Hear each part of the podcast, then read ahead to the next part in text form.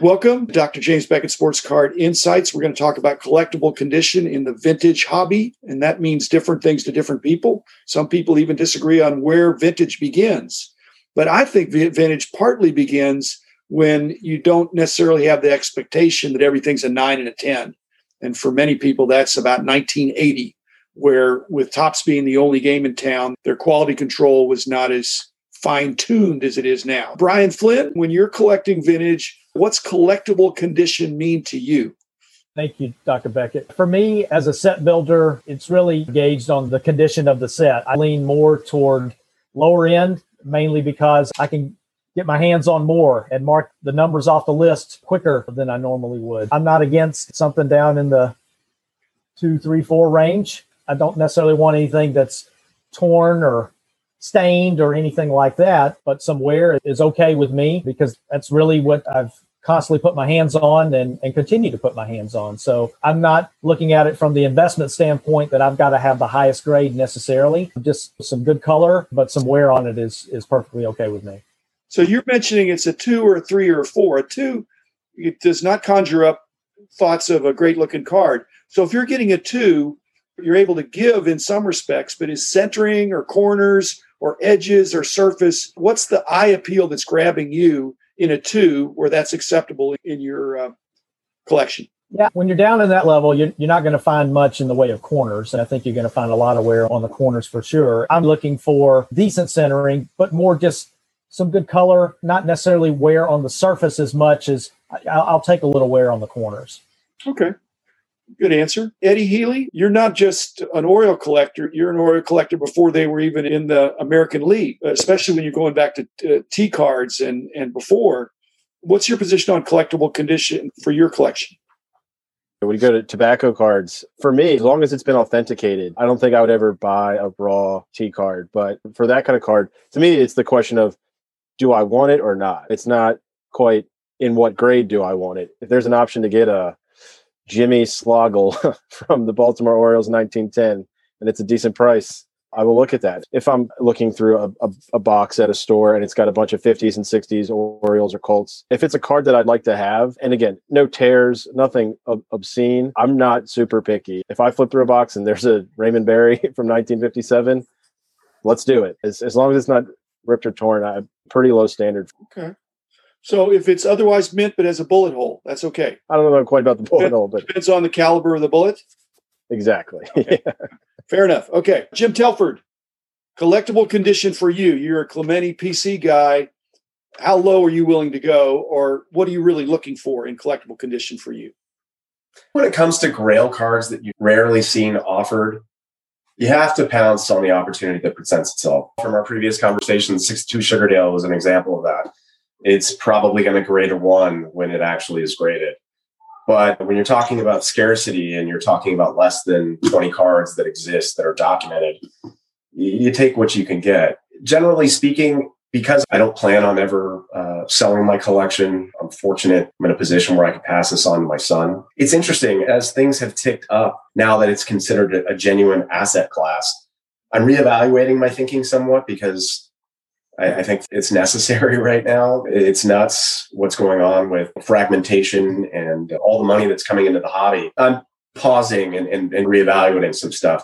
But the stuff that I just enjoy that I've always wanted, but I've you know seen once or twice in my life, I don't care about the condition, honestly. I think with pre-war cards, I with 33 Goudeys, T206s, T202s, I've always felt as if threes and fours are, are legitimate, at least for appreciation from a collector standpoint, I understand that from an investor standpoint, that probably wants to get bumped north of being a five or six. I guess the rule of thumb I was taught many years ago was if it's a card from the, the 60s, a six is great if you're a collector. If it, it's a five from the 50s and you're a collector, that's outstanding.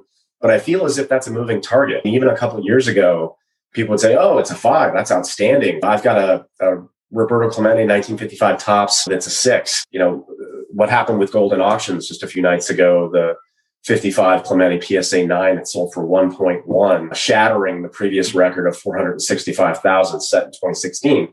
That is a reason for pausing and going, wait a minute, what's exactly happening here? There's so much change right now that I think that you have to be open minded about that moving target about what is collectible, what is an, an investment card. And these days, I've seen a number of these mantle cards, the 52 Topps that are in twos and threes and fours that are selling for six figures. That's nuts. That's unprecedented, uncharted territory here. So I think it's a moving target, and there's so much happening in the last year. It's an exciting time to be evaluating that question for sure. We've said all twos are not created equal. There's some twos that have outstanding eye appeal, and uh, that bullet hole you can barely see it. yeah. But uh, I will tell you this: if you're ever trying to sell your uh, Clemente Sugardale, just advertise it as only 19 graded higher. because I Great think there's hardly any of those out there. Just promote it because it's a very rare card. And I don't know that I've ever seen a five, a four. That would be outrageous if it was ever in the hot dog pack. So, yeah. uh, Frank Costella, give us your opinion about collectible condition, what you find acceptable, desirable, and what gets you going. What's your decision point? I would say mine would be in the four to five category. I tried to uh, buy cards that did not have creases but were well centered and if they had some corner wear, that was okay. If they had a little bit of surface wear or maybe a hairline crease in it, that was okay. To me, the eye appeal was more in the, the centering than anything else.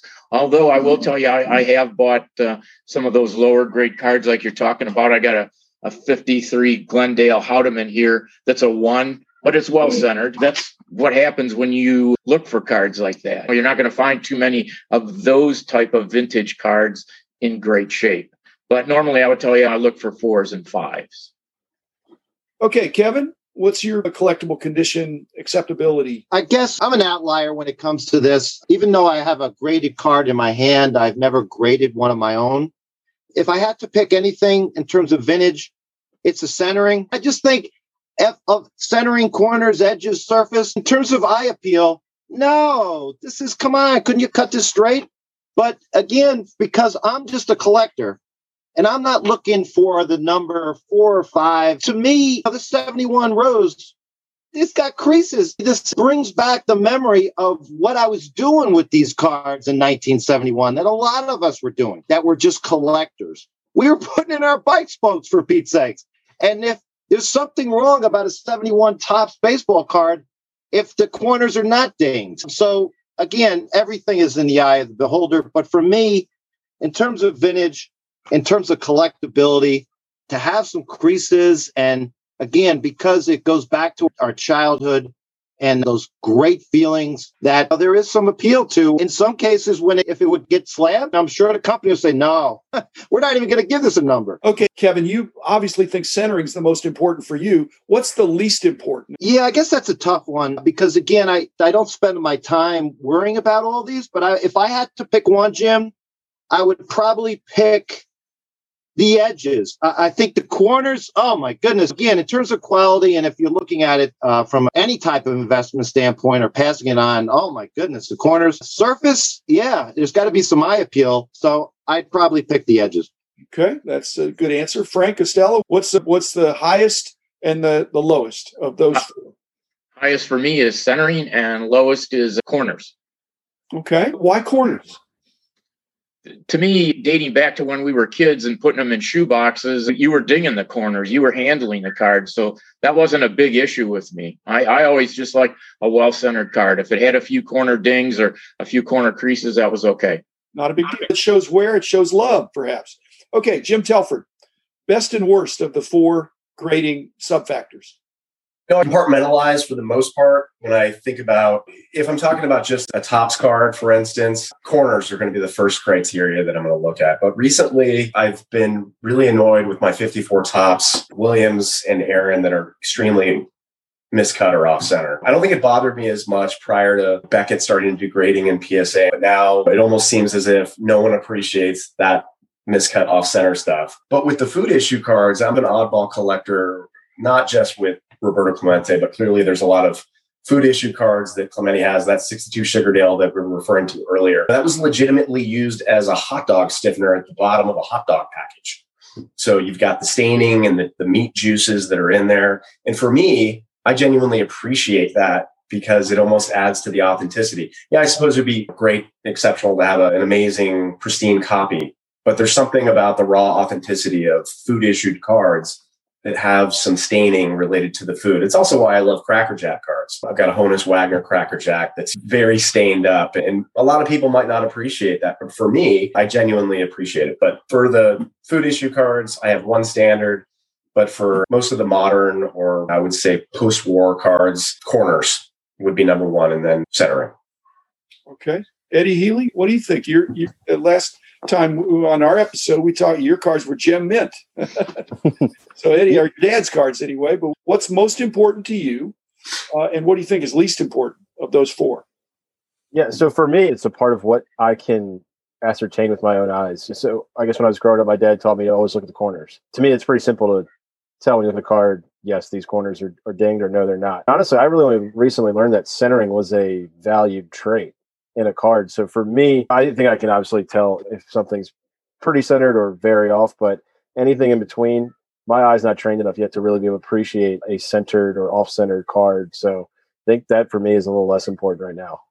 So 70 30, maybe. Okay. Brian Flynn, Brian, what's most important and least important to you? I think for me, most important is surface. I like good color. Corners, similar to Frank, are, are, are least important. And I think, and similar to Kevin as well, that nostalgia of, of having that card in your childhood and what condition it would, would it be in if you still had it now? That kind of thing is what really uh, gravitates me the most. Thanks guys. That was a good treatment of, of, of, what i think is a tricky topic and we had different perspectives. Uh, thanks everybody. Thanks listeners. We'll be back again with another episode. We'll deal with another hopefully interesting topic that's helpful to you listeners. So thanks panelists.